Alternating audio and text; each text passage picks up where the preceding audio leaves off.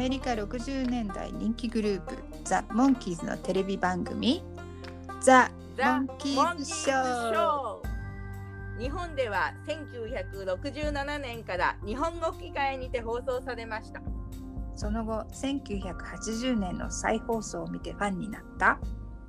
ちびうさぎバニーとデカウサギヘアがショーを振り返りながら日本語でモンキーズ愛を語り合います Let's go, the monkeys! Let's go! The Monkeys ポッドキャストへようこそ。はいバニーヘアのバニーです。バニーヘアのヘアです。よろしくお願いします。します。前回サーカス入門のお話についてなんですけれども、はい。まず前回アナベルさんのポッドキャストを聞いた話をちらっとしたんですけれども始まったばかりのポッドキャストで1話目からすごい大好きになったのでバニさんに私たちのポッドキャストでアナベルさんのポッドキャストのことをちょっとずつ話していこうって言ったらそうしようって言ってくれて2人で盛り上がってたんですよ。そそんな矢先にアナベルさんの旦那様の訃報を聞いてもうフェイクニュースであってほしいって願ったんですけれども残念なことに、ライアン・ブラドリーさんのご冥福とアナベルさんへのお悔やみを申し上げます。はい、私もお悔やみ申し上げます。もうなんかね、ショッキングすぎて言葉も見つからないんですけどね。あの、お父さんのデイビーに続いて、また最愛の人を突然亡くした時の悲しみの大きさっていうのは、本当に想像ができません。で、アナベルさんがたくさん、まあ、悲しんだ後に、ゆっくりでも立ち直れるように、本当お祈りしたいと思います。そして、えー前回のポッドキャストについては、あの、アメリカの本放送時の時に、えー最も視聴率が高かったエピソードと聞いて、なんでかなと思いながらエピソードの深掘りをしたんですけれども、えー最終的にサーカスだったからだっていう私たちなりの結論を出すことができてとても嬉しくなりました。ね、深掘りは無駄じゃなかったんだなって思いました。でも一人でね、いくらね、深く掘ろうと思ってもね、掘れなくて足入れてみたらまるでダメ っていう感じなので、やはりヘアさんの力がないとなんですよね。あと、前回はヘアさんの工夫もあって、タイムラグをあまり感じないで終わってほっとしました。タイムラグがあったけどお話の最後の方で一一息間を置いて2人で揃ってジングルを歌い出したのは打ち合わせになかったので編集の時聞いてて爆笑してしまいましたそうだ。ね。で語りはまだたどたどしい私たちもお互いに笑いを取ろうってする余裕が出てきたのかなタイムラグに毎回非常に苦労してるんですけど、アドリブのあれは妙にあっちゃって爆笑しました。ね。はい。ではそれでは今回の制作記録を紹介しましょう。はいザ・プリンスです。この日本語の題名は多分英語題の The Prince and the Pauper からかなうんと思うんですけどね。うん、The Prince 最初のところ。で、えー英語の題名の The Prince and Pauper は、えっ、と、マーク・トウェインの、えー作品の王子と小じうんまたは少年うんというお話と同じ、全く同じ題名ですね。えーセリフの中でもデイビーが分裂しちゃったっていうところうんはこのタイトルをそのまま言ってます。うんうんうん元になった小説の日本語タイトルはね子供の頃から「王子と小じとか「小じ王子」なんていうのを聞いたり見たりしたことがありました。えー昨今はね「小じっていう言葉にやっぱり問題があるのでヘアさんがさっき言った通り「王子と少年」というタイトルが使われたりするようですね。えー今回のエピソード「ザ・プリンス」の日本放送日は1968年昭和43年の3月22日です。撮影日の方は1966年12月14、15、16と19日の4日間です。でゼルチ情報ですけどこの撮影が終わり次第デイビーはイギリスに向かって、えーこの次に撮影されたのは「僕はビビーフェイス」っていうお話なんですけど、えー、とほぼミッキーだけで撮影されています。には続けて一人二役の合成映像を使ってるって話ですね。今回はデイビーの一人二役だけど続けてミッキーの一人二役の撮影もされたんですね。アメリカの放送日は1967年2月6日、うんアメリカ放送第21話目でした。はいでえーこのお話に出てくる曲は1曲「メリーメリー」ですね。はい、えっ、と、日本語放送版もメリーメリーですね。で、日本語版レーザーディスクには、これは載っていませんでした。うーん載ってないんだ。そうなのよ。はいうん。はい、NBC の再放送はなかったんですけども CBS の再放送は1970年71年72年に1回ずつ放送されてて、うん。えーメリーメリーのところが99ペアンうんに差し替えて再放送されてます。うんでこれはヘッドクォーターズのレコーディング期間の、えー67年2月、うん。シーハングスアウトと同じ日に録音されている曲で、えーデイビーのシャウトが聴けるうんうんうんうん。曲なんですよね。でも70年の6月にリリースの「チェンジズ」まで日の目は見てませんね。おお、三年以上置きっぱなしってことですね。うんはいねで、えー脚本はピーター・メイヤソンさん。で、えー今回のお話に似た感じの「プリンセス誕生」のお話の時も彼だうん。脚本だったし、えーまあ王王室つながりでおとぎ話っていう話もあるし、はい あと結婚つながりで「We Love Mama」とか「うんうんあクレイジーっていうね他にも「愉快でしょう」「ロボットは嫌」「若さでスタート」で全8作書いてるみたいなんですけども、まあ最初の頃から最後の方までちょっとポイントを押さえてるって感じですね。うんうん。ああ、で、今出てきた、えっ、と、愉快でしょう。もね、書いてらっしゃるっていうことですけど、まあ、それは次のエピソードになりますよね。あの、もう、また今回のプリンスとは全く違ったストーリーで、えー興味深いです。はい。で演出をされている方はジェームス・コーマックさんという方で、えーモンキーズショーの演出はこのお話だけのようですがいろいろな番組の演出をしていて後にプロデューサーとしても活躍された方だそうです。で、えーゼルチのポッドキャスト、えーゼルチモンキーズポッドキャストではエピソード86でこのお話を話しています。よろしかったら聞いてみてくださいね。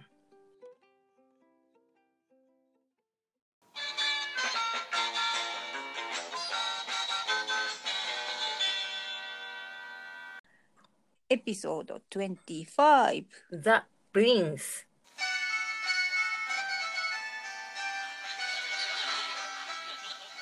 肖像画の前でミッキー、ピーターが変な顔をしています。デイビー、マイクはどこかの長椅子に座っているような感じで4人とも赤の8ボタンシャツでよそ行き風にしています。うんね、ファッションのお話の時にピーターがねライトスタンドの天使の顔真似してた時にこのシーンを確かなんかこういうのあこのシーンあったよねどこだったっけとかって話していたような気がしますなるほど、うんなるほど。ここだったんですねうんそうですね。はい、でデイビーが、えー大大使館がパーティーやるとは決まってないんだよ、やるかもしれないって新聞に出てただけだろううん。ってこの第一声でもう今の状況を説明できてますうね。ん。うんうまいな、マイクが理由を説明します。仕事がなくてピーピーしてるんだからチャンスらしいものがあったらがっちり掴まなくちゃって言うんですよね。でさすがリーダーのマイクちゃんですね。はい じゃそう当時は新聞による情報がどれだけ大きかったのか伺われますよね。はいねリバイバルの時80年代の時ねモンキーズの文字を目を皿のようにして、はい新聞の 番組欄では探してたのを思い出します。思い出す、思い出す。うん 今では情報がネットでこれほどになるとはね。うん、そうですね。40年前にはインターネットなんて全く考えがね、及びませんでした。で、うんね、デイビーとかマイクが話していた新聞って、まあ、あの普通の新聞なのかなっていう気もするんですけど、その大使館が立っている地域のタウン誌みたいなものなのかとか、私はちょっと思っちゃったんですけど、で、ね、プルビア大使館でプリンスの結婚披露宴があるかもよっていうなんか記事があったのかなとか、いや、マイドン伯爵が自分が大いにつくパーティーがあるよと予告していたとか、なんかそんな変なことも考えました。なるほど。うまいね。で、えーマックスっていう人が出てくるんですけど、うドアを開けて出てきたヒゲとスーツの男ですね。はいで、えーデイビーの姿を見て一瞬驚いて「何をなさってるんですか？先ほどから伯爵が探し回ってらっしゃいます」って言うんですけどこのマックスっていう役をやってる方は、えージョー・ヒギンズさんです。えーパイロットのお話で主演をやってて、えーあとスターを夢見ての時のベンソンさんベンソン社長のマッサージ役で、うんえーどちらも血圧が上がりそうな役で。そうですね。口にピンポンが入ったり、ベンソンさんのベッドに足を踏め、踏まれたりしてね。えー今回はシャンペンのコルクが口に入ったり、ビール瓶で頭を叩かれたりしてますよね。えー日本語の声は大宮定治さん。えー今お話に出てきたスターを夢見てのベンソンさんと同じ声の方です。うんはいそして、えーマックス、今出てきたマックスはなぜかデイビーだけを他のメンバーと引き離して大使館のお広間に入れます。メンバーがごちゃごちゃ言ってもお黙りと制します。そして彼の顔の圧力でデイビーを、えー部屋の奥へ向かわせます。で、部屋の一番奥の一段高くなってる偉そうな椅子に座っていた伯爵だという男にデイビーを引き合わせます。で、この伯爵が座っていた椅子は、プリンセス誕生でミッキーが最初にオットー対抗に進める椅子と同じですね。えーちなみに309殺しの椅子もこの部屋に置いてありました。はい。309、2つも置いてましたあね。そうなんだ。うん二つ見なかったな。2つ、2つ並んでました。で、オットー対抗に早送りで作った最初の方の椅子うん。の、この横の直線ラインがちょうど画像の合成の時にうまいこと使われてるなっていう気がします。なるほど。はい。うん。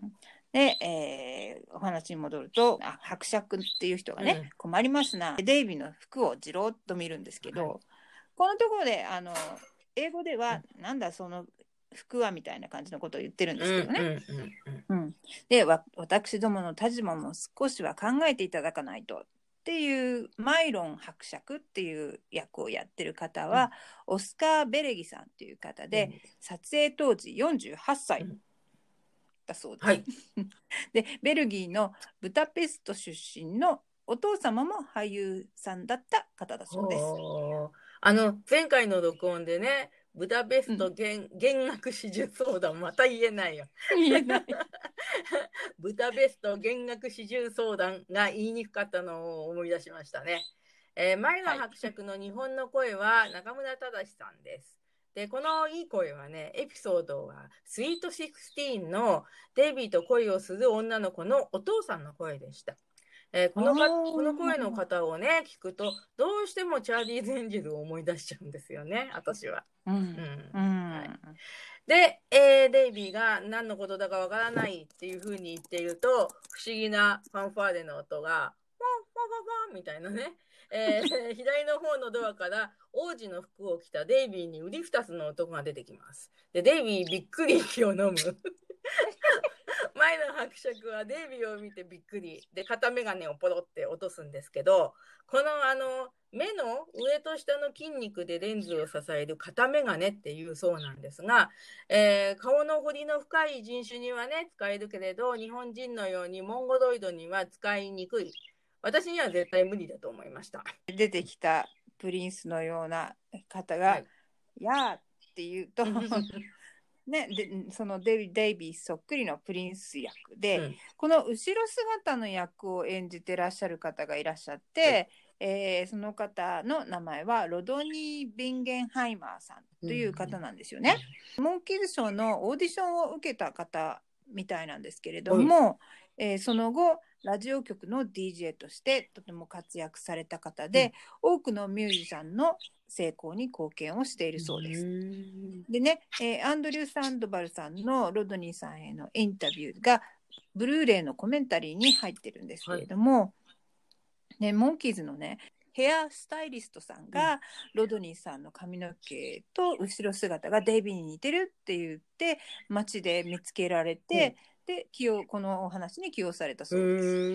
うん、でこずっとね子供の子のこの後ろ姿の人はカツラなんじゃないかなって思ってたんですけど、本当はあ本当はこのロドニーさんの本当の毛地毛ほ なんですう。って。へーすごいなと思ってなんかシャンプーとかも気使っていたらしいですよ。そうなんだ。すごいな。うん、でもまあその話を聞くとね、あの、デイビーの今回の毛先のカードが、いつもよりも念入りでこう、綺麗になってるなって、一瞬感じたことを思い出しました。え髪型をこう、ロドニーさんと合わせなきゃいけないから、二人でこう、一生懸命カードにね、力を入れてたんだと思いますけれども。はい。で、プリンスの日本の声は言うまでもなく、高橋源太郎さんの二役です。えーこのプリンスの名前、えっ、と、ラドローって言うんだね。うんね。本当は LUDLOW って書くんですけど、うんまあ、んまあ、なんて読むのかっていろいろ検索したらラドローさんだったということで、で、ラドローは人名としても出てくるんですけど、イギリスにはラドローっていう地域や川や古城があるらしいです。日本語セリフにはね、プリンスの名前は出てきませんね。うん。おーなるほど。うんイギリスなんだね。イギリスうんうんはい。出てこないですね、日本語では。はい。うんで、えーまあ、デイビーのね一人二役の演技もの違いにもすごい感心するんですけど、うんこの高橋源太郎さんの声の出し方のこう違いも、うんうんプリンスの時はちょっとなよなよっとしている 感じがすごいうまいなと思いました。うん本当にそう思いますね。デイビーが、えーその後に分裂しちゃった僕って言って、まあ一回落ちるって、落ちが出るっていう感じなんですけども、えっ、と、英語ではさっき、あの、ヘアさんが言ってた通りに、あ、おじとこじきみたいだわっていうふうなことをデイビーが言うらしいんですが、日本語ではいくらなんでもね、そういうふうに、おじとこじきみたいとは言えなかったんですね。テーマが明けてはい。でこの人僕じゃないとデイビーが言います、はい。ドラムとラッパの音が鳴って、プリンスがデイビーに近寄ってきますでマイロン伯爵が勘違いだったってデイビーによし出ろ言うんですけど、うんプリンスに彼と二人で話がしたいと言われて マイロンとマックスが部屋から出ます、はい。この時、プリンスとデイビーを二人きりにしたのがマイロン側の範囲でしたよね。えーデイビーが、はい。あんまり似てるんでびっくりしたよ。ちょっと軽いんだよね。で、プリンスが下向き加減で、えー胸の勲章をいじいじいじりながら、私はその花嫁さんを探しにこの国へ来たの。私の国の憲法で決められているんだけれど、もし18歳になるまでに結婚しないと、その王位をマイロン伯爵に取られてしまうんだ。と、なよなよ。プリンスはまだ17歳なのねね ロドニーさんのこの時の実際年齢はデイビーの一つ下で、えーこの撮影当時ならデイビーが21歳なんうん。だけど、ロドニーさんは20歳でしょうね。うん、で、えーデイビーが「バカみたいなストーリーだね」また軽いね。うん、軽い。でプリンスが「そうなんだこの映画の監督にそう言ったんだけど このセリフいいよね」ですね。こういうドラマの裏話のようなセリフはみんな好きですよね。で、うんデイビーが花嫁になる女性ならいくらでもいるだろう。君はプリンスでお金も地位もあるんだからさ。って言うんだけど、えープリンスは、でも私、内気でダメなの。それに考えも浅くって、自分じゃ深いと思っていたけど、足入れてみたらまるでダメ。浅瀬なの。っていう、このエピソードの名言を言ってくれます。えー 足入れてみたら、からのセリフが好きですね。あの、うん高校でね、モンキーズ好きになった時にね、同級生の、えーやっぱりモンキーズ好きになった人が、あの、アンデルセン物語の王子のシールっていうのを持っていて、で、その絵のシールをノートにポンって貼って、で、浅瀬なのっていう吹き出しをつけていたのをすごく思い出しますね。でプルービア大使館の一室が映って、マイロンとマックスがフェンシングをしているシルエットが映ってます。で剣のぶつかる音がガチャガチャガチャ、うん。でどこかの国の伝統的なお影絵み本当にね、たいな感じそうだね。うん。でマイロンがフェンシングをやめてプリンスを結婚させるな作戦はまずまずだな。あと1ヶ月ではわしは王様じゃ、人々はわしを拝め立て祭り愛しそしてこうささやく。あいつの腹は真っ黒だ。行こうか。っ てでフェンシングをまた始めます。このね行こうかっていうのをすっごい覚えてる。セリフっていうよりも音で覚えてる。行こっかを3回も言ってるとはね、知らなかったですね。そう。それに花が真っ黒って言われることに喜びを感じるなんておかしな人なんですよね。で、あの、商店でね、腹黒いって言われている三遊亭円楽さんと、この人ぐらいですね。おあの、腹黒って言われて嬉しがるのはね。で、えーマイロン伯爵が、しかし憲法の定めるところにより誰も文句は言えん。うんプリンスに女を一人も近づけてはならん。万が一誰か近づけたとしても内気なあいつには何一つできっこないがって言うとマックスが「うへへへ」ってやってでまたマイロン伯爵が「行こうか」って。ではウェンディと申す女がプリンスに会いに来る予定だったな。リビエラで知り合った女でお互いに惹かれとるらしい。私は冬のリビエラという歌でしか知らないリビエラです。マックスが、えーもし結婚したらどうします？ってちょっと不安そうにしてるとマイロン伯爵は全然余裕のよっちゃんで、えー プリンスは乱暴者で書き事と酒が好きでサディストだと彼女に言ったので心配無用って言うと、マックスがでも最近そういう男がモテるんですよ って言う。この日本語だけなんですけどこのセリフすごいいいなと思います。でまたマイロンが「さあ行こっか」って。言うとその横で剣を研いでいる長髪の男がいて、その横ではフラスコに入った液体が熱せられてブクブクブクブクってあ泡を立てている音がします。でこの剣を研いでる長髪の男の役の人はスタン半島のお話で、えーデイビーと同じ衣装で鎖につないだ椅子を引きずって歩道を歩いてたスタンドインのデイビッド・プライスさんですね。プライスさんは今回科学者科学者役なんですねこの変な格好した科学者 あのこの人の声は後で出てくるんですけれども声もちょっと変わってるなんかトポジージョみたいな声を出してますけれどもこの方は多分鴨義久さんだと思います。うん、カッパのカータンの大竹さんの声にもちょっと似てますよも うね。似てますね、うん。この科学者の声をカータン風にしたのはなぜだろう。変わった科学者に見せる手段の一つかなと思いました。で、場面が変わって大広間で、デイビーとプリンスは椅子の前の段差に座り込んで話しています。で、デイビーは、君は立派だよ。ウィットがあって、ハンサムで背も高いし。って言うんですけど、えっ、と、デイビーが他人から言われたい褒め言葉の設定なのかな？ウィット、ハンサム、長身ね。で、最初の2つはその通りなんだけどね。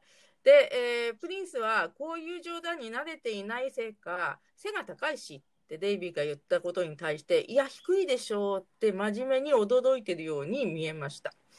口笛を吹きながらマイク、ミッキー、ピーターが大広間に堂々と入ってきます。えー、3人も 三人とも、えーデイビーやプリンスを指さしてちょっと混乱している感じで、デイビーがこの人はプリンスなんだよって説明すると,、えー、とあと1ヶ月のうちに結婚しないと王位を取られちゃうのにさ女の子が怖いんだってさでそこへ素敵な刺繍の入ったブルーのコートを着て杖を持ったおじいさんみたいな人が登場して、えー台本を見るとねこれコーティアっていううん。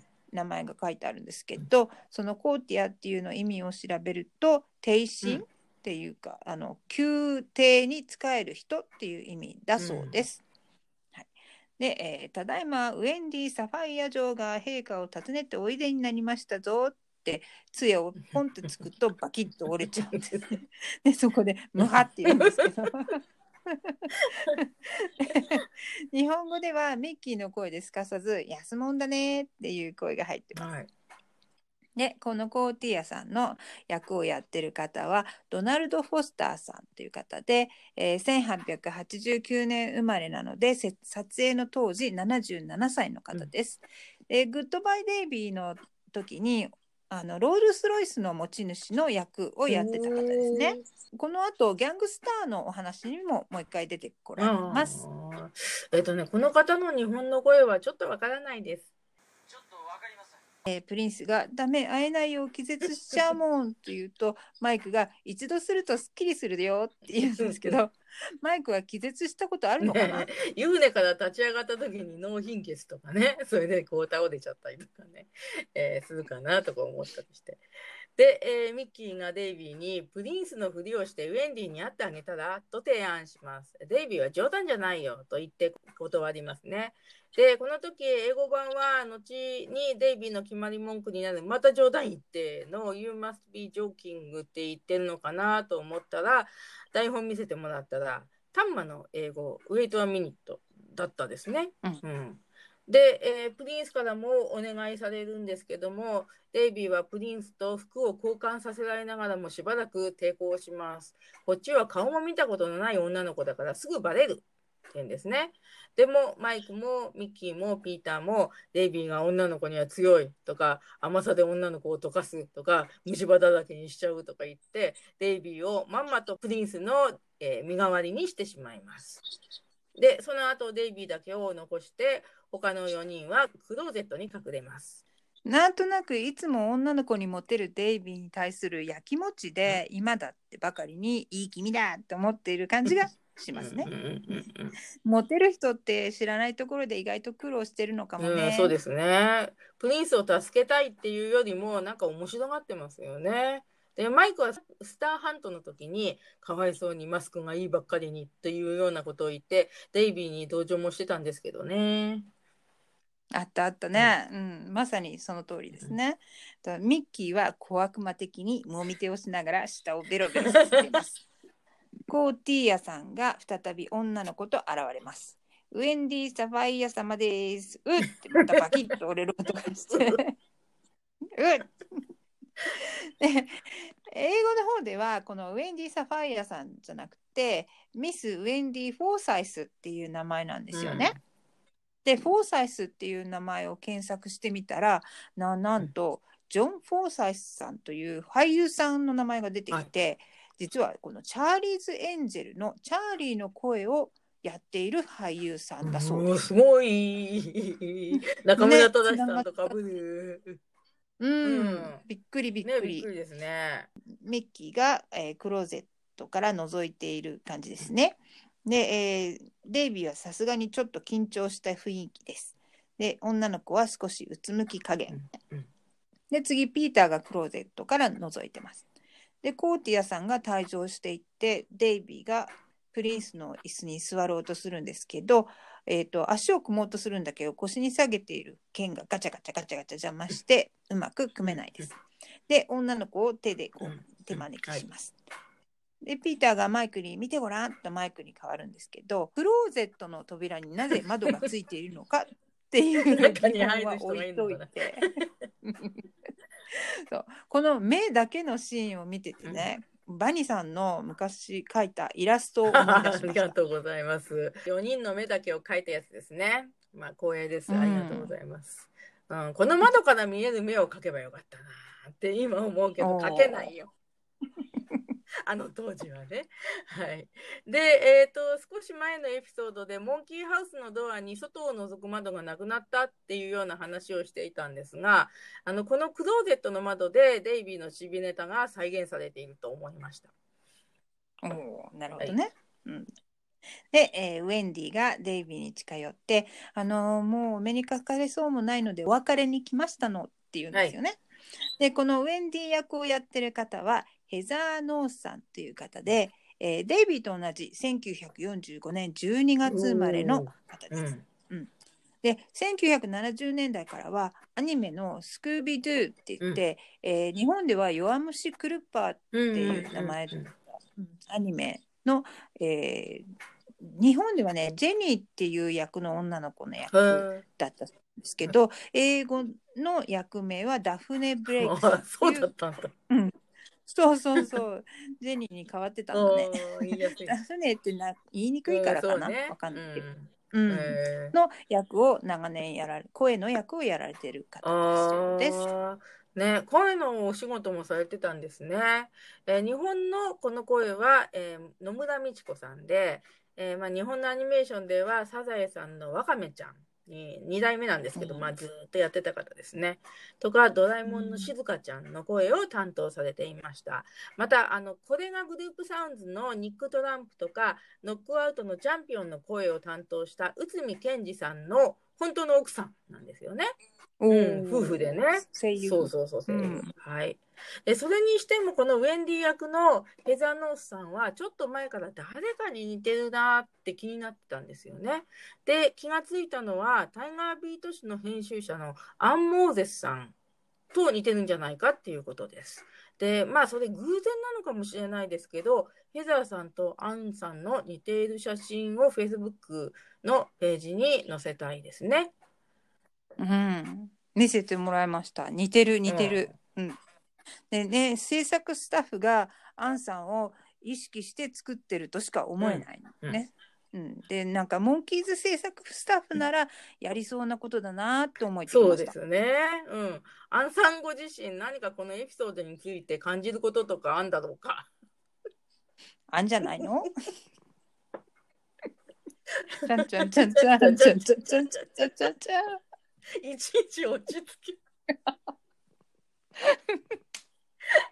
面白いね。はい。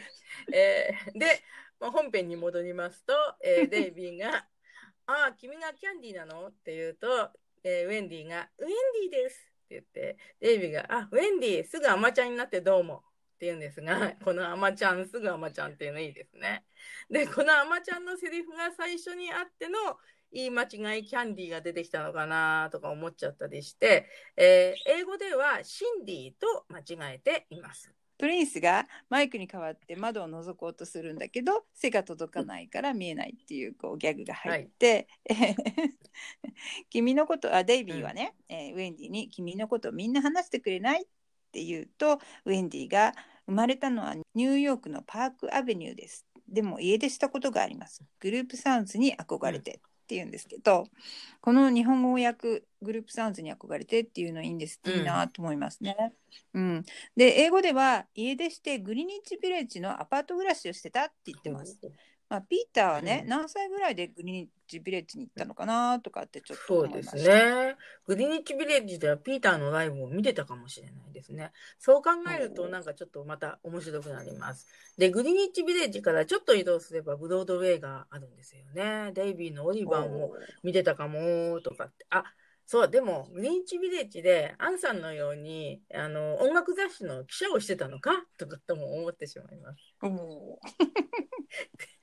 いろいろ想像が膨らみます。膨らみますね。はいグリニッチビレッジで。で、えーデイビーが「おお!」っていう顔をするんですけどもうウェンディがはにかんだ顔をしてね、で、えーこのデイビーの「おお!」って顔が「えグループサウンド好きなの？いいんじゃない?」って言ってるみたいで この時もデイビーがウェンディに引き込まれていく感じがうん。見えます、そうですよね。ウェンディの方もね、こういうキラキラお目目でデイビーに見つめられたら、アマちゃんでもそうじゃなくてもイチコロですね。はーい。で、プリンスはクローゼットのドアのコマンコマンドから覗いて、うまくやってるんじゃないの？って言うと、マイクが、あれが特技なんだよ。って 特技なんですよね。うん、転職するときに履歴書に特技のところに書けるかな、そういうことがね。はい。で、デイビーは気分が乗っちゃってきて、君のような人なら僕だったら地位も名誉も捨てちゃうな。って言うと、ウェンディに、また会ってくださいますか、陛下。と言われると、デイビーは、ヘイだけでいいよ。と言って、ウェンディの手にちょっとキスをします。で、ウェンディは嬉しそうに、失礼します。と言って下がっていきました。えー、陛下って呼ばれたので、ヘイなんですけど、英語では Your Highness なので、はい。はいって呼べ、呼んでみたいな感じだったんですね。まあ、どうだろう、苦労したかもしれないね。わかんないけど、日本語の方がね。で、うんえっ、と、ウェンディが去ったので、えーミッキー、マイク、ピーターとプリンスはクローゼットから出てきます。で、ミッキーが、えー片手の手のひらの上でもう片方の指先を動かし動かしながら、おい、女の子、手の上でひねるのうまいなって言うんですけど、えー、僭越ながら今のはコロナ時代の手洗い、指先はこう洗うんですよという見本でございました。バイロニ ゴーゴーピーターのロニー。ーねはいそうそうそう。クレー射撃の腕を見せつけた時のセリフそよねうですね。はい。もう不意を突かれちゃってだ爆笑しちゃったわこれ バイロニー。ピーターが僕そこんとこ見なかったっていうとまあちょっとミッキーにじろっと見られる で、えープリンスは「君を見込んでお願いがある」ってデイビーにひそひそ話をします。で、えーデイビーが「また冗談言ってしばらく僕にこのままでいてくれってさ」って大きい声で言うんですけど、でミッキーが「どうってことないだろ」うってピーターが「君ならできるよ」ってポジティブに言います。でデイビーが「彼女にプロポーズしなきゃいけないんだよ」って言うと、ミッキーとピーターが声を合わせて「本気になるから心配です」って言うんですよね。はい。で英語ではデイビーのセリフを繰り2人が繰り返す形になってるんですけれども「えっと、You must be out of your mind」っていうのかな。うんまあ、日本語の方が本気になるから心配ですって言ってる方がいいなと思います。うん真面目なデイビーを心配してるって感じですよね。ね。女の子に対しても他のことに関しても関しても真面目に取り組むデイビーという姿勢でが見えますね。えーうんマイクからプリンスが本当に困ってるから助けてやれとか、えーピーターから国民が全部女の子だと思えば簡単とかと言われ、プリンスからも再度お願いって言われて、デイビーは仕方がないなという表情をして替え玉を引き受けました。でシーンが変わって大使館の一室。火にかけたフラスコからブクブク泡の音がして長髪の科学者。相変わらず剣の歯を研ぎながらへへへと不気味に笑っています。その後ろでマックスが伯爵に電話をしているようです。ついさっき王冠の間を覗きましたところプリンスが本当に彼女と慣れ慣れしく話しておりました。あマックス2人見てたんですね。あの二人はいい線いってますと言っても伯爵に信じてもれもらえなくて苛立ってる様子です、はい。えーマックスは、えっ、と、前の伯爵に結構強い口調で言ってますよね。で、うんまた大広間に戻りまして、デイビーはプリンスの衣装に大層なガウンを羽織っています。で、マイクはどっからか持ってきたのか、コーティアさんと同じような紛争をしています。で、プリンスが8ボタンシャツとコートを着て、チロリアンの帽子をかぶって不安そうに見ています。で、ピーターが重いから気をつけて運べよと、えーデイビーに王冠をドンとかぶせます。ピーターの重そうな演技がうまいってゼルチで言ってました。確かにそうですね。前回のサーカスでも重いものを重たそうに持ってましたよね。うん、でもうんこのデイビーの格好、プリンスというよりなんかキングっぽいですね。うん。でえー慣れない王子の格好に苛立つデイビーの横でマイクが冷静に語ります。ひょっとするとあの伯爵が君の結婚を邪魔しようとしてるんじゃないのかなって言うんですけど、えっと、ここでゼルチ情報でねこのマイクのコーティアさんと同じ衣装は、スター・トレックでも出てきているようです。うんうん。写真載せますね、フェイスはいはい。にね。うんいつもながら勘のいいマイクちゃんでちゅね。面白いな で、えープリンスはそう言われて、伯爵はすごくいい人だよ。優しくて言うことよく聞いて気を使ってくれるしって言うんですけど、マイクはだから余計信じられないんだよ。ということで、マイクは残って、ピーターと、えーミッキーはプリンスと一緒にモンキーハウスで待機することになりました。で、ミッキーはプリンスに女の子のこねり方を教えるって言います。で、ピーターも僕うまいから大丈夫よって言うんですけど。ゴーゴーピーター以来開花しちゃったんだよね。ね、やっぱりそういう隠れた素質があったわけですね。うんでえー覗いていないと心配だよっていうプリンスの意見は無視されて、えー ミッキーが去り際にデイビーに向かって税金安くしろよって言います。でデイビー勝手なこと言ってなんて言うんですけどプリンセス誕生の時のうんペティーナ王女が海に繰り出した時の鉄琴の音ね、ここに入ります。うん、そうそう。それで、えーミッキーとピーターが王子を後ろ向きのまま持ち上げて連れて行きます。直後にマックスがドアから顔を出して、まあ、危うくマックスに見られるとこだったね。えーデイビーがマイクに「君は何だって言うの?」って言うと、ドン・キホーテなんてどう?」って言ったりしてるはいシーンなんです。はいえっと、えーここの英語のセリフはね、グッドタイムズで日の目を見た曲のタイトル、Whatever's Right っていう、うん。言ってるんですけどね、偶然かな、えうんー、そうなんですね。撮影の 5, か5ヶ月前に録音した曲えです。ー、そんな早く録音してたんですね。あでも、Whatever's Right っていうのは何でもいいよっていうような意味なのかな？うんうんでちなみに曲の作者はマイクではなくて、ボイスハートですね。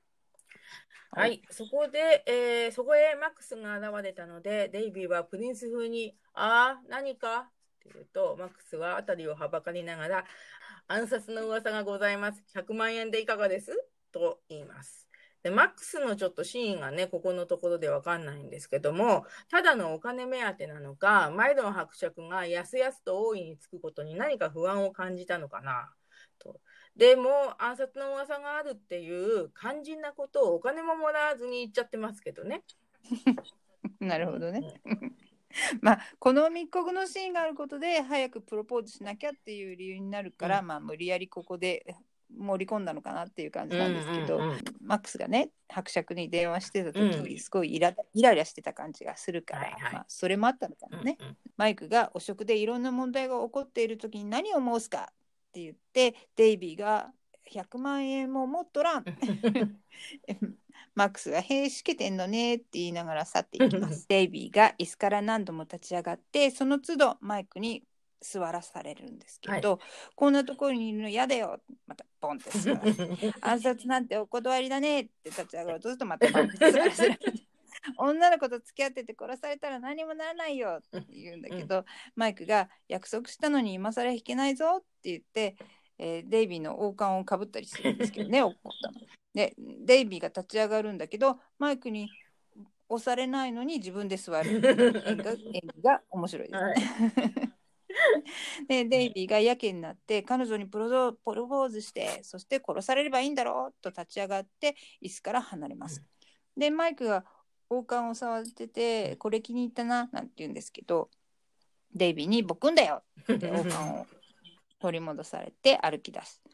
でマイクが後ろからデイビーにベタベタベタ触るんですけど でマイクの手を肘でわーって振り払って「うるさいな!」このドアの向こうにはね僕を王と待つ人がいるんだって言ってマイクが「頑張れよ」って言うとデイビーが目の前のドアをパッて開けるといろんな箱がバラバラバラっと崩れてきて戸棚でにしたっていう ジャカジャカジャカジャカジャン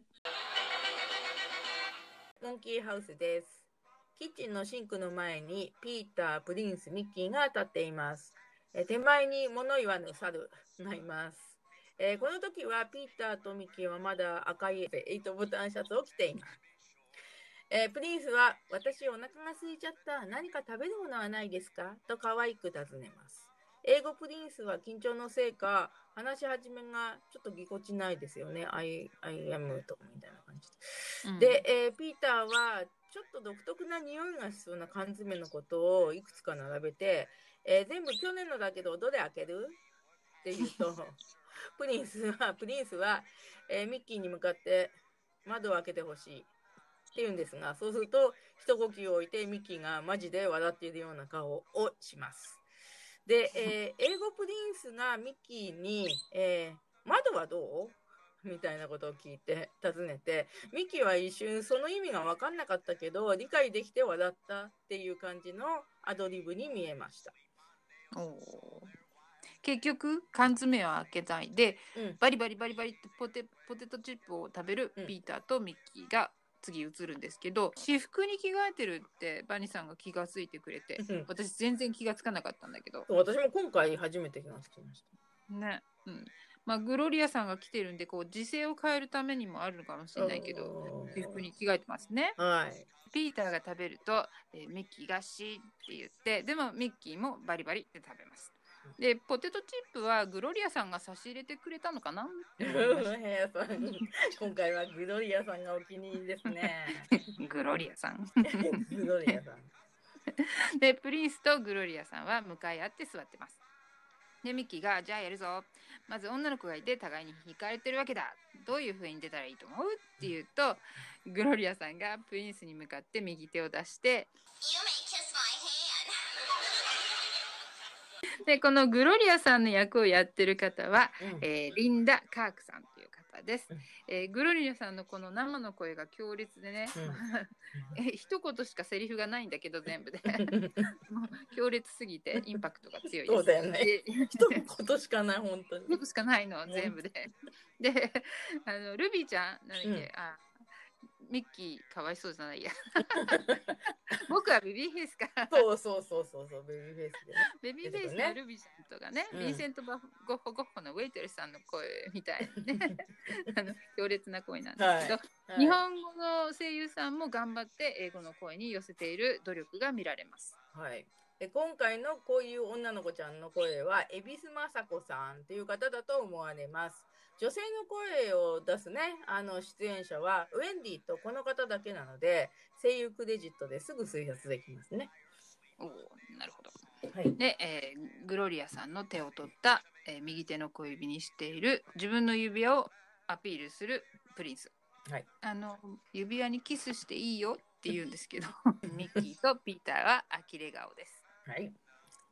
で、えーまた大使館の一室に戻りまして、えーマックスが手紙のようなメモを見ており、えー科学者は相変わらず同じことをやっています。で、マックスが読んでいるのは、ウェンディがプリンスに届けてくれと言って、この変な科学者に託した手紙らしいですね。ウェンディもよりによってこんな不気味な男に頼まなくてもいいのにね。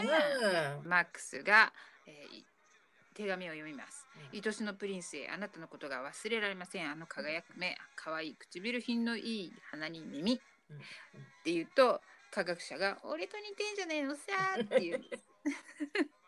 日本語の方上手ですね、うん。英語の方は彼女プリンスの性格忘れてるんじゃない？なんて言ってるんですけどただ日本語のセリフだとねこの不気味なナイフ研ぎのえ科学者も、ウェンディに気があってストーカーまがいに後をつけてたので手紙を渡されたと勝手な妄想が膨らんうんでしまいます。うんうん面白いですね。はいあのこの日本語のセリフの方がデビッド・プライスさんの本質をついてるような気がしますね。デイビーのスタントインだったからね。まあ実際はスタントインっていうのは顔が似てる必要はないんでしょうけどね。うん、でちょっと思っちゃうんだけど日本の制作側はうん。このプライスさんがスタンドインだっていう認識があったのかなって気になっちゃいます。うん、そうですね。うん、でマックスが「これは殺さんといかん」って思いつくんですけど、うん。えー科学者の方が研いでいた剣でブクブクフラスコを指さ、うん。あ剣で刺して、うん。えーと「今日プリンスが決闘の練習に来た時使うか?」って言うとマックスが「毒か?」って聞くんですよね。うんうんで、えー科学者が「違うと思ったら飲んでみっかへっへっへ」って言うんですけどこの日本語もなかなか冴えてるなと思います。うん英語ではフレンチドレッシングじゃないよって言うんですけど もしかしたら本当はフレンチドレッシングを沸騰させてうちやギャグ的に受けてるのかもとかって感じにまた想像しまし そうですね。でもしかし、ちょっと嫌な色のフレンチドレッシングだよね。た。ね。はい。で、えー今度はモンキーハウスですね。まだポテチバリバリのミッキーとピーター。そして、プリンスがグドリアに、それからね、おじさんのチャールズ4世がおばのルイーズ2世と結婚して、そしてエドワード9世っていう子供が生まれたんだと説明し、理解不能なグドリアの指をこう取って数えさせます。で、ここに出てくるチャールズ4世ほかの名前はイギリス王室を連想させますよね。で、ググってみたけれども、やはり実際には存在しない人たちらしいですね。でも、今のチャールズ皇太子が即位すると、普通はチャールズ3世を名乗る可能性が大だと。で、うん下手するとチャールズ4世になるかもというようなことも、ちょっと一部に書いてありました。へえうんなるほど。うんはい。で、ミッキーが腕時計をちょっと見て、えー6時過ぎたのに連絡がないと心配します。で、ピーターは、彼身分証明持ってたそれに名前書いてある？とかっていうやりとりがあるんですけど、で、ここでやけ食いのように2人でバリバリバリバリって食べるんですけど、このやりとりは英語も日本語もちょっと今一つです。そうですね。うん。また大使館の一室の方に戻ります。マイロンやマックスが悪巧みをしていた、えー部屋にフェンシングの紛争をして剣を持ったデイビーとマイクが来ています。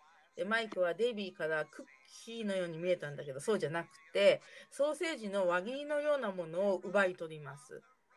これね、サラミなんじゃないかってでゼルチの方で言ってました。おー、そうか。なんか、初めね、今回さつまいもかと思ったんですよって形がね。で、今回よく見て分かりました。ソーセージかそのサラミのようなものを、デビーが持ってる剣で輪切りにして、その一切れを奪い合ってたみたいに見えました。で、残りのサラミは、えーマイクが持ってるんですよね。で、サラミといえば、ピーターにサラミあげなさいっていうポップさんを思い出してしまいました。ポップさん、よく出てくるね。そうね。はい。で、へへへと笑う科学者の横をマックスがフェンシングの紛争でニヤニヤしながらデイビーのところに寄ってきます。うん。で、デイビーはサラミが欲しくて、マイクに朝から何も食べてない、意地悪しないでちょうだいよって言うんですけど、もうお兄さんなんだからデイビーにもサラミあげなさいってマイクに言いたくなりますね。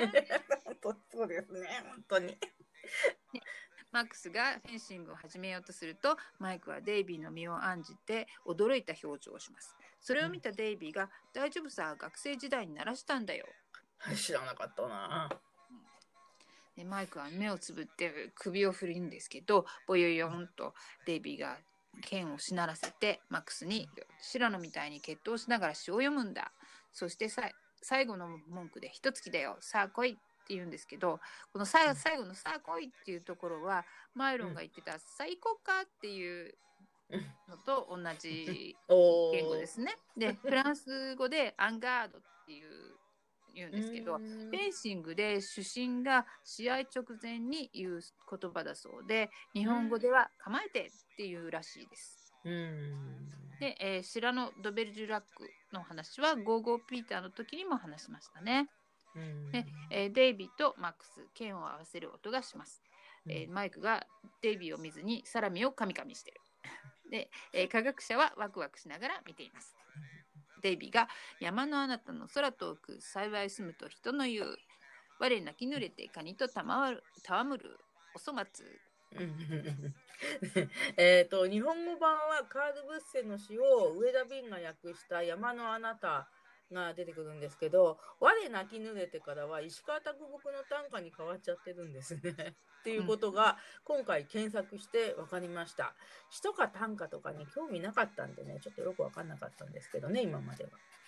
えー前回ね内藤アローさんという翻訳家の方の「あの星の王子様」の翻訳の素晴らしさっていうのをえー知ったんですけれども今回はドイツ語の詩カール・ブッセという方の作品を翻訳した上田敏さんについて触れることができましたね。うん、モンキーズショーの翻訳もすごい奥が深いと思うんですけど、うん日本の翻訳家さんの素晴らしさも知ることができて嬉しいわ。うん、嬉しいわ。なるほど。で、あと、山のあなたで思い出すのは、子供の頃、三遊亭歌やっこさん、えー先代の演歌さんなんですけど、が、えー落語で山の穴穴って言ってたことを思い出しました。まあ、これもね、山のあなたのパロディだと思いますけどね。で、その歌やっこさんも初期の笑点に出演していたらしいです。落語家さんの話題も前回に続いてなんか出てきますね。もうすごいねポップさんに続くとポップさんに続いて。よく出てくるお話。はいで、えーフェンシングシーンに戻ってデイビーとマックスの剣が床に落ちてデイビーは科学者が渡そうとしている方を取らないでマックスの方の剣を取ると科学者がマックスに首を横に振りながら「ダメダメ」っていうジェスチャーをします。そしてその場から逃げますでマックスはうるとうろたえた様子で休養を忘れておりましたと言って去っていきます。デイビーはマイクの方に寄りながらどうしちゃったの？ってデイビーが植物をつくと植物がうなだれる。でマイクとデイビーが驚いて剣の先を眺めます。はい。で、えー大広間でプリンスの椅子に座るデイビーのシーンが出てくるんですけど、横にいるマイクが、敵は競っているから何するかわからんぞ。ウェンディが来たら早くやれよ。って言うんですね。で、デイビーはウェンディが入ってくるなり、キャンディー、いや、ウェンディー、僕と結婚してって言うと、マイクが、おう、これ早いわって言って、で、そしてコーディアおじいさんに、えー結婚式の用意じゃって言うんですね。ウェンディは、本当に夢のようですわ。世界にただ一人のお方ですもの。って言うと、マイクが、ただ二人いても知らないよ。いいよねこれね面白いね。面白い。デイビーは笑いながらうるさいなーって言うんですけど。で マイロン伯爵が登場します。うん。でデイビーが「マイロン伯爵僕はウェンディとすぐ結婚するぞ。披露宴パーティーは今夜ここで行う。さあ他に質問がないならば早く下がって準備をしたまえ」って言って、うん。えマイロンはデイビーをいぶかしげに見るんだけどデイビーの言葉を受けて去ろうとします。でウェンディが「おーん」って言いながら「もう我慢ならん」って感じでデイビーにかぶりつくんですけどね。デイビーの甘さは中毒症状をもたらすのか吸い付いたエンウェンディがデイビーの甘さにどんどん溶かされて虫歯だらけになっています 本当にね。ウェンディさん、本当に積極的だね。もう体もドロドロに溶けちゃったら結婚式まで持つかしら？ね、でマイクがデイビーたちを見ないように王子の椅子の後ろを通ってマイロンはマイクのマイクにも疑いの目を。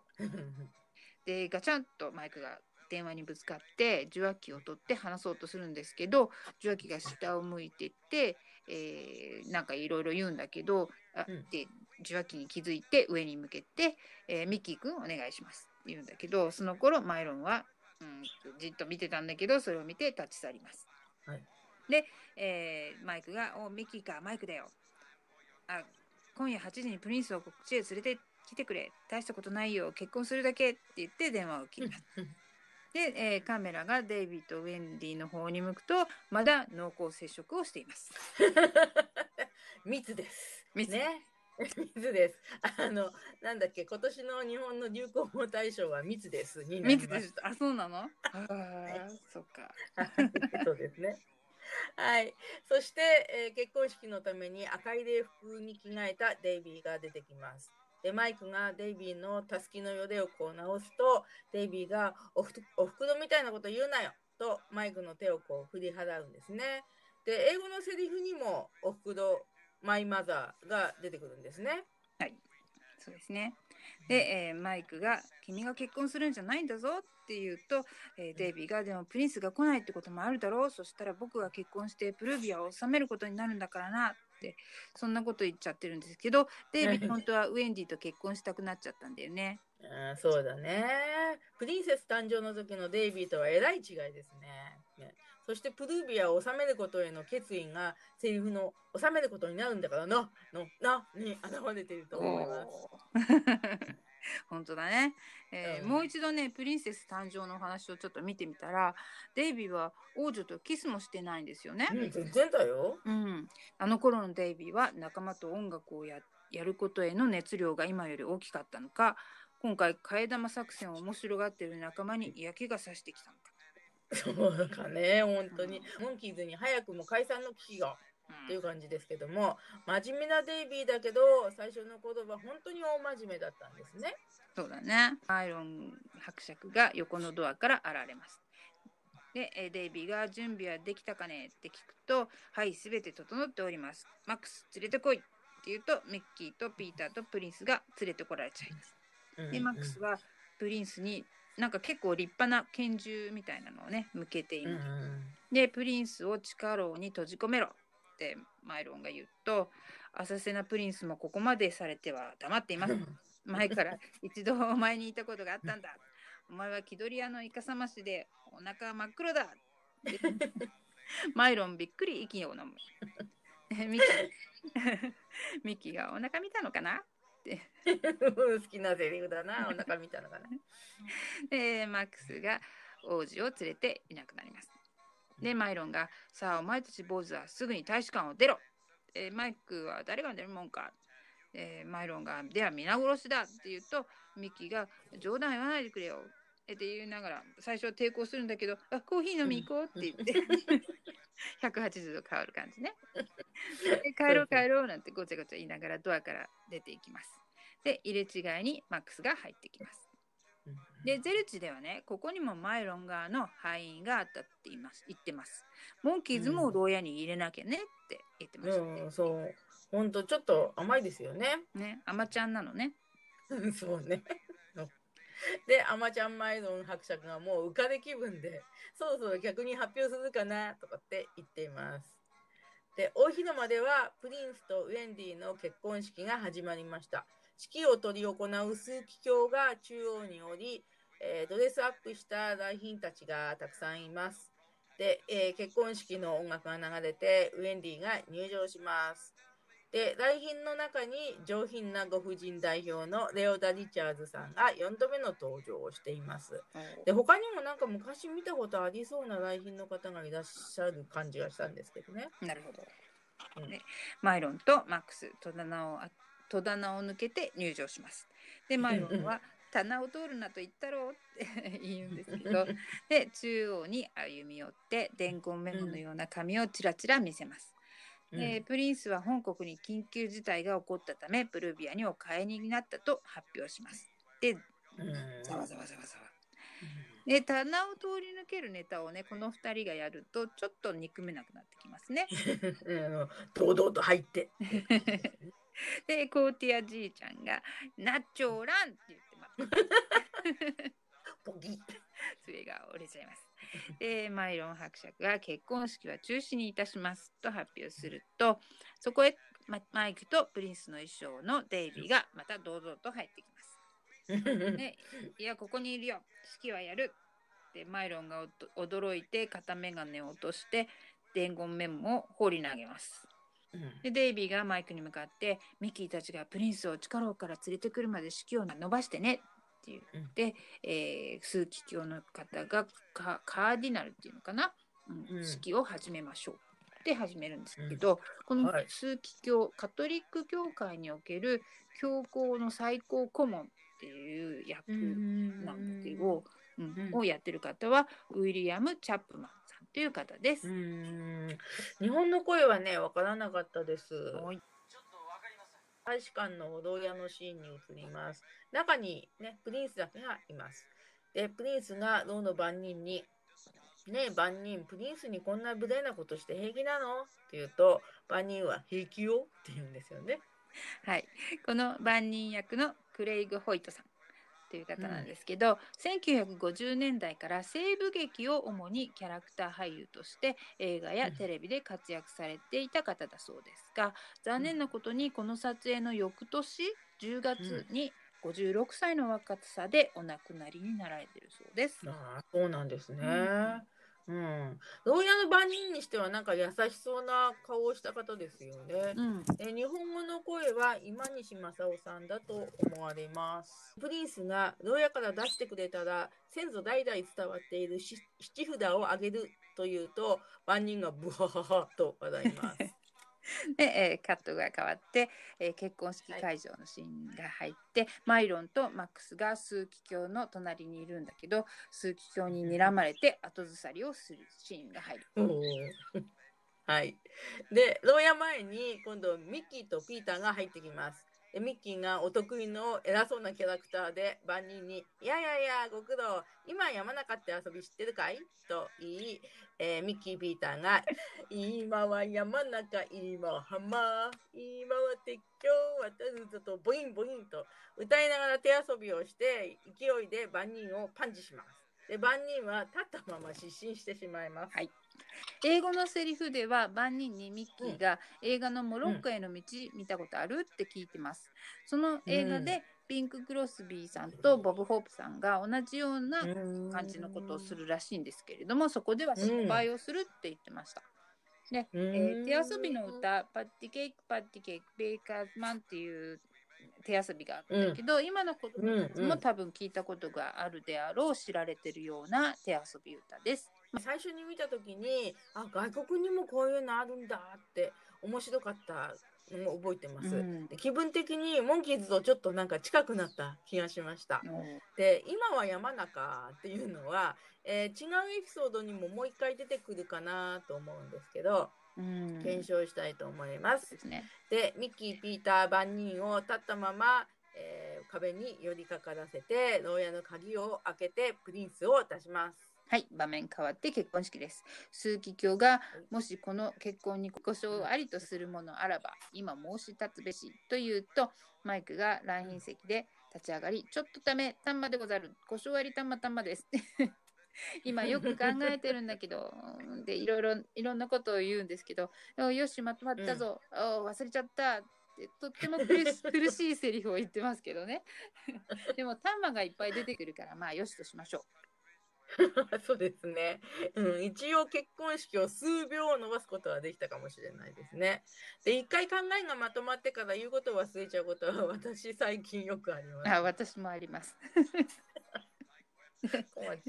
で枢機卿が式を続けましょうかって続けようとすると、後ろの方からプリンスミッキーとピーターが駆け込んできます。で、えー待てマイロン伯爵また片眼鏡を落とす。で、うん本当のプリンスは僕だって入ってきて、えーみんながざわざわざわ。プリンスとデイビーが入れ替わります。で、ミッキーがね、いいぞいいぞ、万歳やったやったって過剰に反応。なんかボクシングみたいに拳をこう出しながら飛び跳ねちゃってでピーターが今度冷たい目で見てますね。あの最近だけど、ユーブリング・ザ・サマーのアニメーションで、うん冷めた客席でビーチバレーボールの姿ではしゃぐミッキーを思い出しました。そっか。そういえばそういうのありましたね。あのアニメーションはもしかしてこのシーンがモデルなのかなそれとも TAG アイドルとかその他のエピソードかな後からね、うんえーっと確認したいと思います。そうだ。ね。うん。うん。で、えーママイロン伯爵が「マックス止めろ!」って言うと、うんえーマックスとマイロンがミッキーの方に向かっていく。はい。ね、で日本語のミッキーがすんごいめちゃくちゃに叫んだ後に「やったぜミッキー!」って言ってるように聞こえます。うん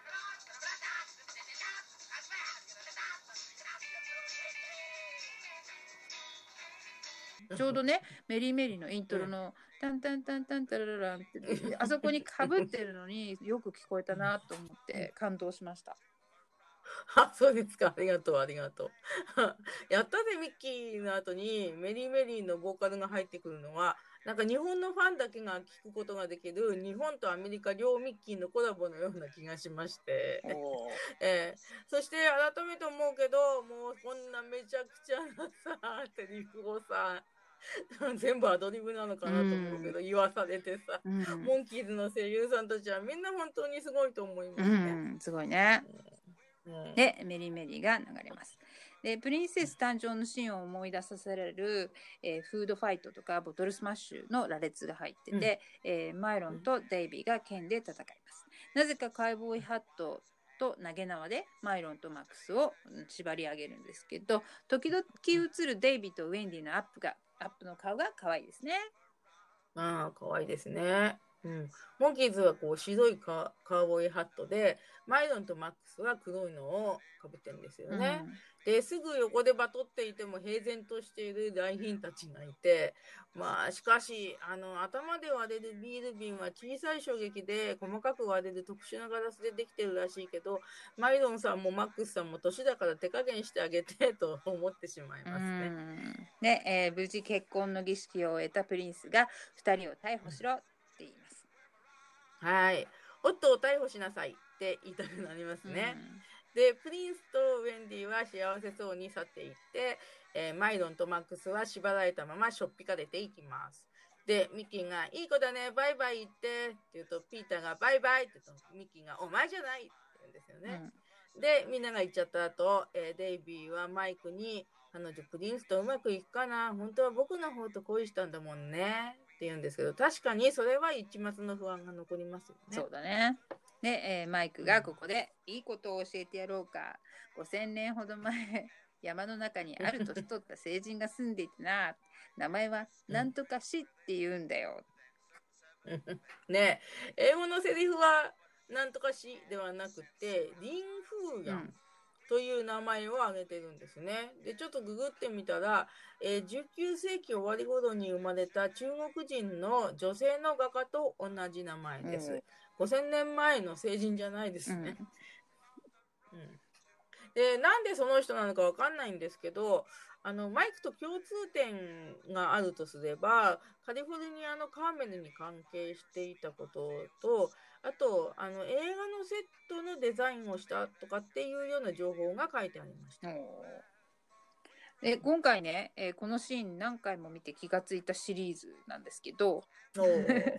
プリンスが2人を捕まえろって言った後デイビーがうん。うんデイビーも縛られてたんだけどその名をくぐり抜けうん。うん。うん。て、えー出た時に衣装の肩のところにつつけてるふさふさしたものがポトッと落ちたんですよ床に。で、うんえーそれをでこのデイビーとマイクのシーンでデイビーが持ってたそのふさふさをマイクがデイビーの手から取り上げて、セリフを言いながら手でグニグニグニっていじってるんです。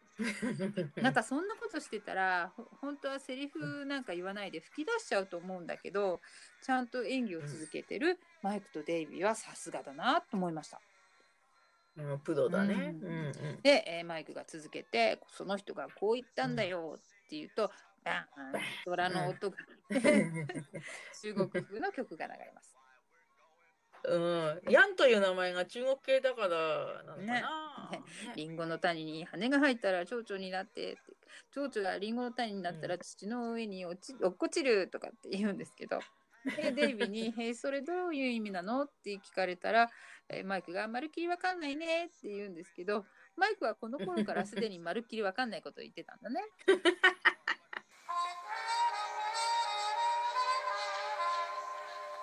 で、数日後かな？えーモンキーハウス、メガネをかけて新聞を読むミッキーですね。で、プリンスは新婚旅行にギリシャに行ったっていう見出しがなんか書いてあるように見えました。ね大々的に第一面に出てますね。ね。ねミッキーが「うんなるほどプリンスはうまくいってるらしいな」うん メラニーさんがこの時のミッキーがかけてるメガネは自前のものじゃないかなって言ってました。うんやっぱり視力が悪いのね、ミッキーね。うーん。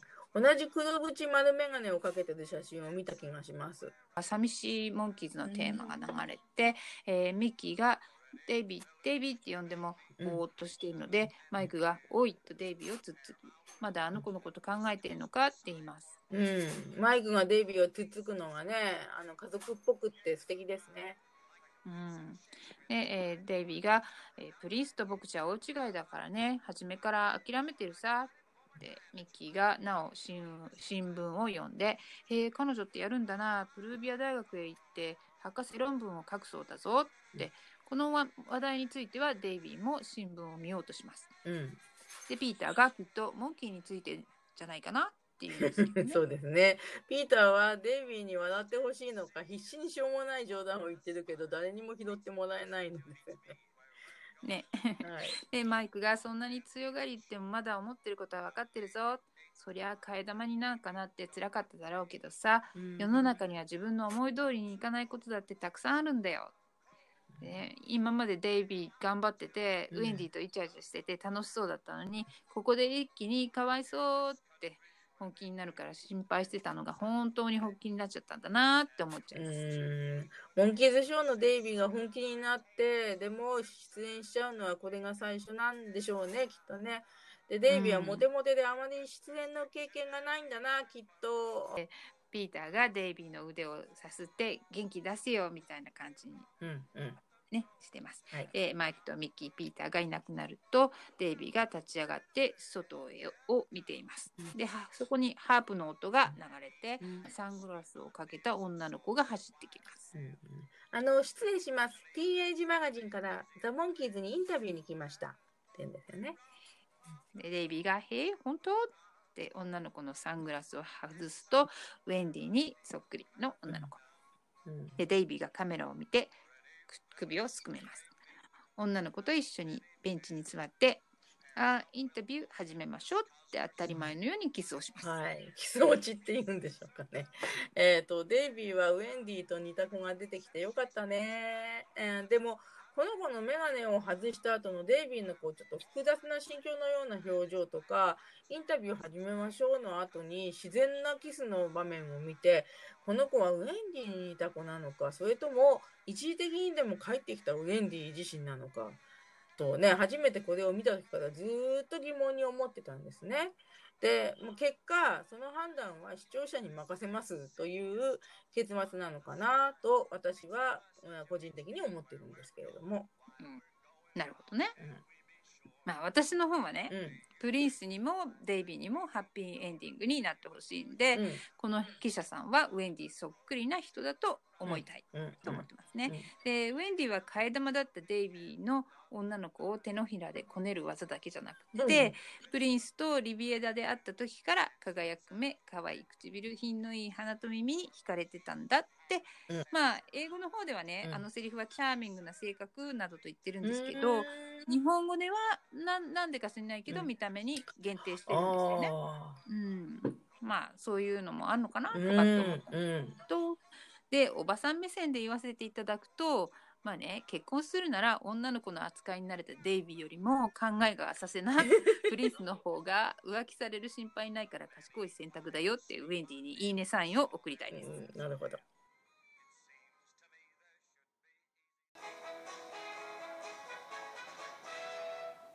日本語放送25話目終わりました。はい。ザ・プリンスはいかがでしたか？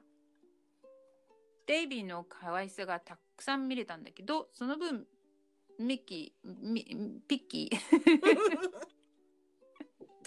ピッキーね、今回はい見つけたと初こ、ね。ミッキーとピーターをぞ合わせてピッキー。ミッキーとピーターの出番が少なかったなと思います。うんまあ。ね、モンキーズショーで数多くの女の子と恋に落ちるデイビーが替え玉になったとはいえはっきりと結婚してっていうセリフを言うのはこのお話だけなんじゃないかなと思います。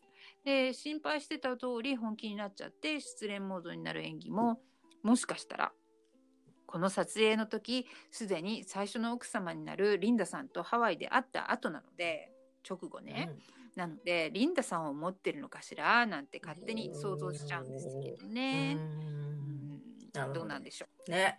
うんヘアさん読みが深いですね。ね。確かにデイビーが劇中で女の子にはっきりとプロポーズしたのは、これが最初で最後でしょうね。あの、アークデイジーの時にちょっとそれっぽいところがないわけではう。ない。僕は嫌だっていうそう そうそう。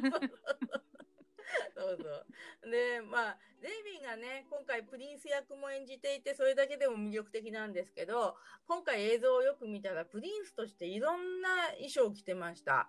まあ、プリンスの兵服みたいに当たるのかな、初めの衣装と、えっと、王冠とガウンを羽織った、どちらかっていうと、キングのような紛争とか、フェンシングのコスチュームとか、結婚式の礼服とか、あの、モンキーズのそうプリンスであるデイビーのかっこいい姿がたくさん見られてファンも楽しいし、デイビー本人も楽しんでいたのではないかなって想像しました。